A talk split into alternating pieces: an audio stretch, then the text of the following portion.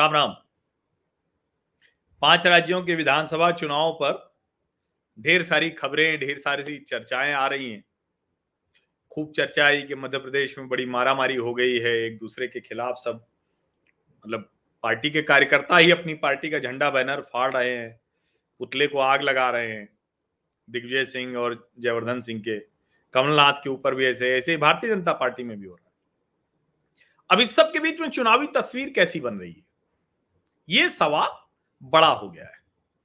और मैं लगातार ये बात कह रहा हूँ कि तेलंगाना के चंद्रशेखर राव चुनाव जीत रहे हैं, छत्तीसगढ़ भूपेश बघेल चुनाव जीत रहे हैं, राजस्थान और मध्य प्रदेश भारतीय जनता पार्टी चुनाव जीत रही है। अब ये मैं जैसे बोल रहा हूँ, उसको उसी तरह से सुनिए। यानी केसीआर ही मुख्यमंत्री बनेंगे, भूपेश बघेल ही मुख्यमंत्री बनेंगे लेकिन राजस्थान और मध्य प्रदेश में चुनाव जीतने के बाद भारतीय जनता पार्टी किसे मुख्यमंत्री बनाएगी? क्या 2024 के लोकसभा चुनाव तक शिवराज सिंह को अभयदान मिलेगा या नहीं मिलेगा या प्रहलाद पटेल या किसी दूसरे नेता को अभी मुख्यमंत्री बना दिया जाएगा? ये सब अभी सवालों के घेरे में। लेकिन मोटा मोटा अगर कहें तो मेरी जो समझ बन रही है वो यही है कि केसीआर, भूपेश बघेल और दो राज्य भारतीय जनता पार्टी, मध्य प्रदेश और राजस्थान। नंबर्स पर मैं नहीं जा रहा हूँ। क्योंकि सीट वार मुझे विश्लेषण करने का समय नहीं मिला। हालाँकि सीट वार आप विश्लेषण करिए, तभी आपको सही सही आंकड़े मिलते हैं। उसके अलावा तो कई बार होता है ना कि आप कुछ बात कर रहे हैं, लेकिन सीट वार स्थिति कुछ और है, स्थानीय स्तर पर कुछ और मारा मारी है, वैसे भी बड़े लोग इधर से उधर भी गए। लेकिन आज मैं एक नंबर देने जा रहा हूँ। मध्य प्रदेश में कांग्रेस पार्टी वो सौ के नीचे जाने वाली है। 230 की विधानसभा है। मध्य प्रदेश में कांग्रेस पार्टी 100 के नीचे जा रही है। आज तक ये नंबर मैंने नहीं दिया था। लेकिन अब जब मैं मध्य प्रदेश की पूरी स्थिति देख रहा हूँ और जो मैं बार बार कहता था कि कांग्रेस ने अपना हाउस ऑर्डर में कर रखा है, बहुत मजबूती से, कोई कंफ्यूजन नहीं है। दिग्विजय सिंह लग रहा है जैसे खुद ही मुख्यमंत्री बनेंगे। 2018 में तो आपको याद होगा, पूरी नर्मदा परिक्रमा कर डाली। बड़ा शुभ माना जाता है, बहुत पवित्र कार्य है। और मैं तो सचमुच जो नर्मदा के भक्त हैं, माँ नर्मदा के आस्थावान लोग हैं, वो अद्भुत लोग हैं। क्योंकि मैं जबलपुर गया था तो अब तो अमृतलाल वेंगड़ जी नहीं रहे। तो वेंगड़ जी की तीनों पुस्तकें मेरे पास हैं, मेरे इसमें रखी होंगी इसमें। तो वो नर्मदा माँ नर्मदा पर उन्होंने परिक्रमा के दौरान लिखी थी। बहुत अद्भुत पुस्तक है। लेकिन वो दिखाता है कैसे माँ नर्मदा के प्रति प्रेम है। मैं तो बार बार कहता हूँ कि उस तरह की यात्रा देश की दूसरी किसी भी नदी को मानने वाले लोगों ने नहीं की है। हालाँकि अब नर्मदा माँ की परिक्रमा में चीज़ें बदल गई हैं, पहले से बहुत कुछ बदला है, खैर। लेकिन दिग्विजय सिंह ने भी वो यात्रा की थी। और उसका बड़ा लाभ मिला था 2018 के चुनाव में। कोई कुछ भी कहे लेकिन कमलनाथ से ज़्यादा दिग्विजय सिंह कमलनाथ को चुनाव जिताना चाहते थे।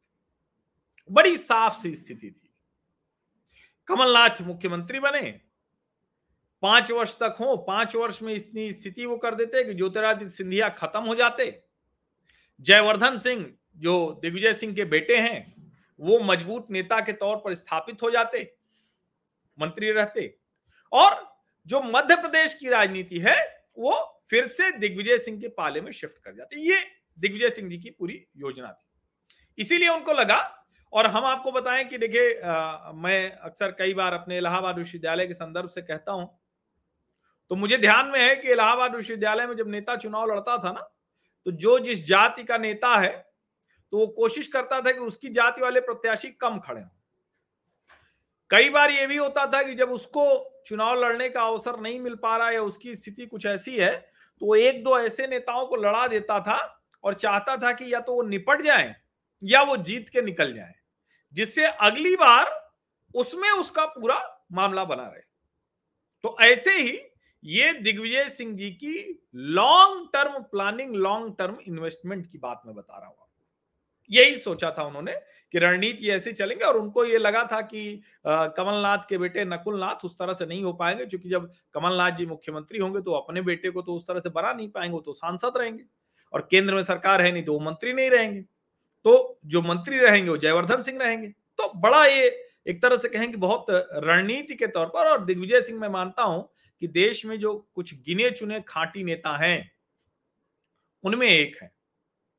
अब जिस तरह की स्थिति है, उसमें गड़बड़ हो गया। कमलनाथ को डेढ़ साल के भीतर ही करीब करीब चले जाना पड़ा। ज्योतिरादित्य सिंधिया ताकतवर हो गए, केंद्र में मंत्री भी बन गए।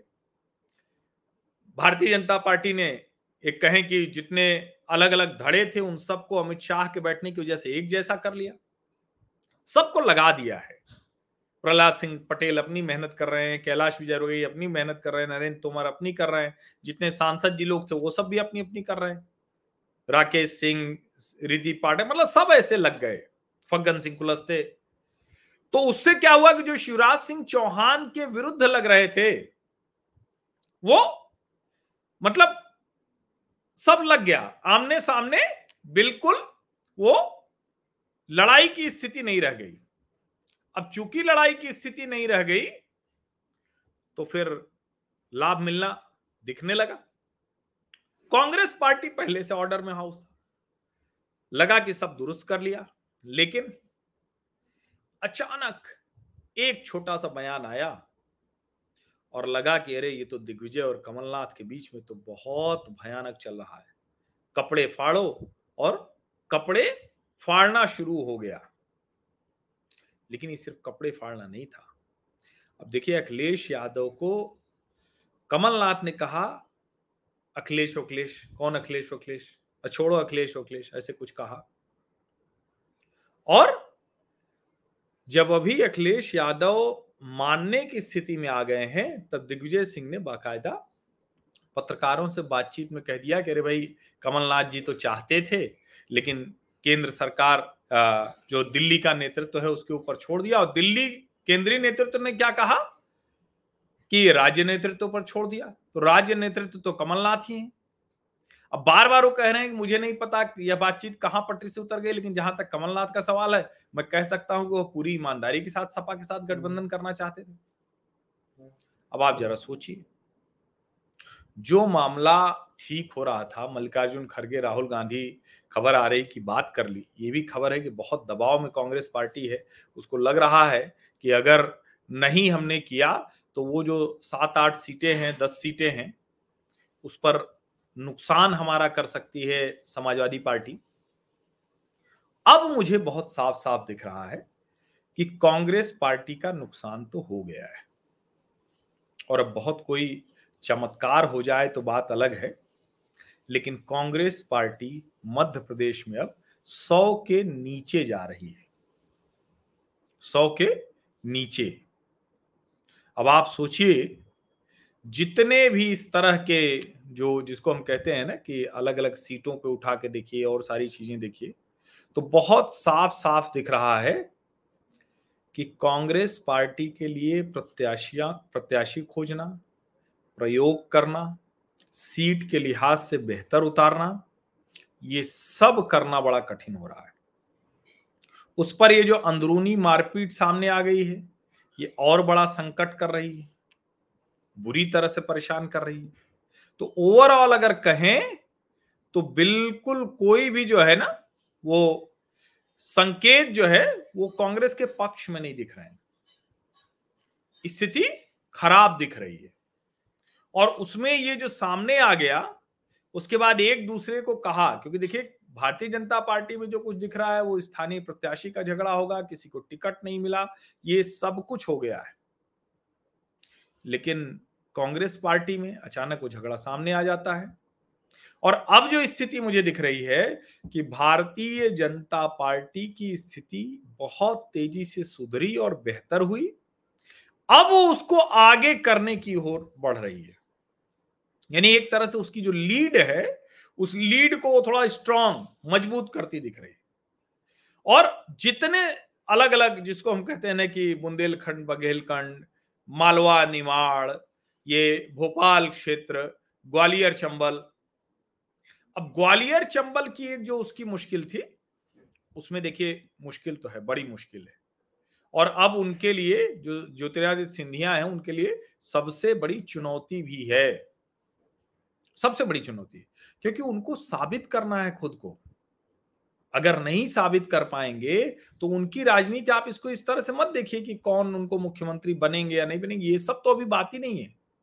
ज्योतिरादित्य सिंधिया 22 विधायक लेकर आए थे।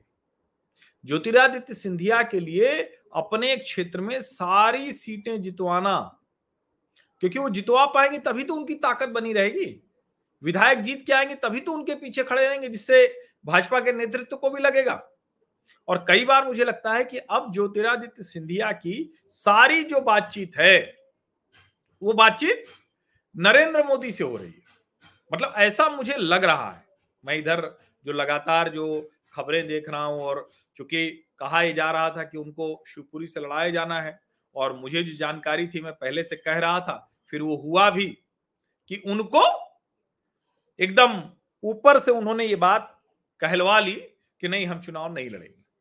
हम पार्टी को जिताएँगे, ग्वालियर चंबल दुरुस्त करेंगे, लेकिन हम चुनाव नहीं लड़ेंगे। अब ये अपने आप में बड़ी बात है। और देखिए, सबको चुनाव लड़ा दिया गया, लेकिन ज्योतिरादित्य जी को नहीं लड़ाया गया। प्रधानमंत्री नरेंद्र मोदी तय कर लेते तो क्या आपको लगता है कि ज्योतिरादित्य सिंधिया चुनाव नहीं लड़ते? लड़ना ही पड़ता। इसका सीधा सा मतलब हुआ कि वहाँ की राजनीति में कुछ तो है जो हम लोगों को सीधे बहुत अच्छे से नहीं दिख रहा है। और वो जो कुछ होना है, वो जो एक्स फैक्टर है, वो एक्स फैक्टर मुझे जो दिख रहा है, उसके आधार पर मैं अभी कह सकता हूँ कि कांग्रेस पार्टी मध्य प्रदेश में सौ के नीचे जा रही है। बाईपोलर इलेक्शन है, लेकिन उसके बावजूद कुछ जगहों पर जो समाजवादी पार्टी है, बहुजन समाज पार्टी है आम आदमी पार्टी है, वो किसका नुकसान करेगी? ये कोई बहुत बताने की बात तो है नहीं। हाँ कुछ जगह हो सकता है कि भारतीय जनता पार्टी का भी वो नुकसान करे, उसका कोई बागी चला जाए, उसका कोई मज़बूत नेता चला जाए।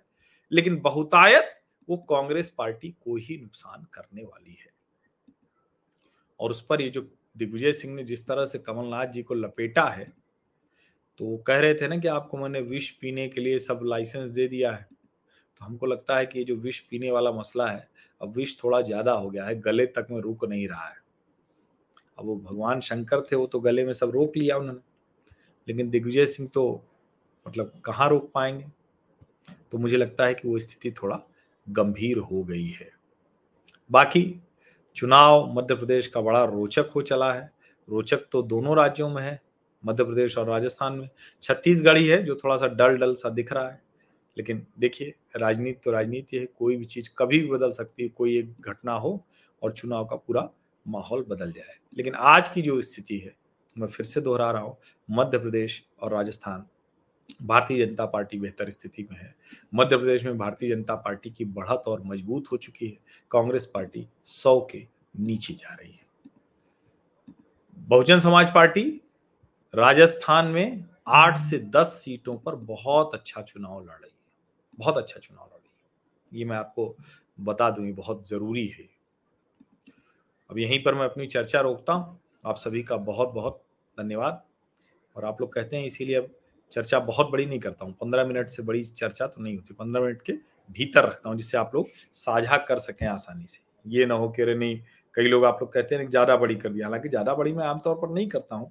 अब तो कोशिश करता हूँ कि इतनी बड़ी हो, जिससे आसानी से आप उसको साझा कर सकें।